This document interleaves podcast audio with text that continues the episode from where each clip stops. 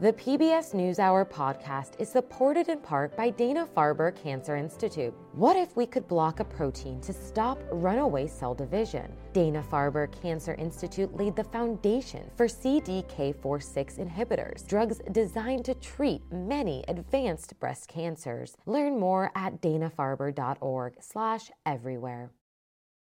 A new government report estimates a record number of Americans are experiencing homelessness. Starting in 2007, the Department of Housing and Urban Development sent volunteers out on a single night each January to count all the people they could find who didn't have shelter. Experts caution that this is not a census and it's likely an undercount because it's hard to find everyone experiencing homelessness on a single night. This year, they counted more than 650,000. That's a 12% increase over the last year, the biggest one year jump on record, and more than four times greater than any previous increase. In the past, a single category drove the increase, but this year, all categories went up individuals, families, unaccompanied children, and so on. Ann Oliva is the CEO of the National Alliance to End Homelessness. And what do you make of those numbers, of that big jump? Thank you first for having me on your show today. This is such an important topic and we need to make sure that folks are aware of what's happening. You know, we are certainly concerned about these numbers. This is the highest number, as you mentioned, since 2007, and it's across all categories. So, what that means to us is that this is a systemic problem and it needs systemic solutions. So explain that a systemic problem. What needs to be changed or what needs to be fixed? So, what this means is that we have an affordable housing crisis. What the data tells us and what the evidence tells us is that when housing becomes less affordable for people, homelessness increases. So, seeing a 12% jump year over year really should be a wake up call to many folks, including our partners in the federal government, that we need to make investments in affordable housing and services because we know that's what ends homelessness. Why do you think it went up so much? I mean, obviously you say it's a it's a it's a housing problem. Did the inventory of housing shrink or what happened? Well, we've been tracking data over the last year, and while we were deeply disappointed in this increase in 2023, I can't say that we were surprised.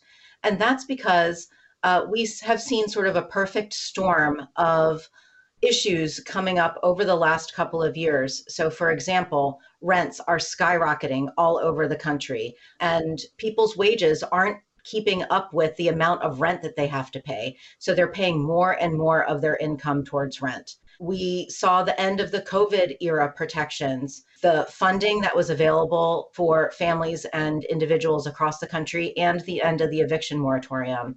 At the same time, we are seeing this rise in unsheltered in unsheltered homelessness. So we have a number of things that that we need to address structurally in this country.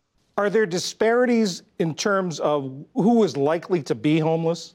Yeah, thank you for asking that question. It is an important one.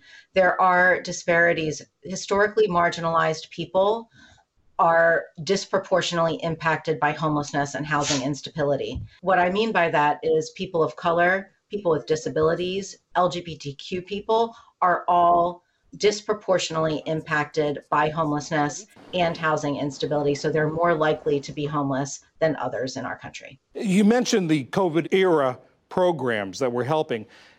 The, the number of homeless was increasing from 2016 until 2020, and then it didn't rise between 2020 and 2022 because of those programs. Is there a lesson in that? There's absolutely a lesson in the COVID era protections. Uh, first, they were funded at a scale that's much closer to the problem. So, for example, HUD's homeless programs are funded at a little bit more than $3 billion per year. And the COVID emergency rental assistance program was funded at $50 billion per year. So you can see the scale was much greater. They were also quite a bit more flexible than our regular are regularly funded programs. So as those pandemic era protections and resources started to dwindle, again, it is not surprising that we are seeing an increase in homelessness and at the same time that we're seeing those skyrocketing rents. President Biden campaigned on ending homelessness. Is he doing enough, or is the administration doing enough? Well, thank you for asking that. I don't think that anybody's doing enough at the federal, state, or local level. When we see a 12% increase over the course of one year, I think it should be a call to action for all of us who are concerned about people who are living unsheltered across this country and people and families who are living in shelters. So there is definitely more that we can do in terms of resources that are made available for this problem and really funding affordable housing at the scale that it needs to be funded.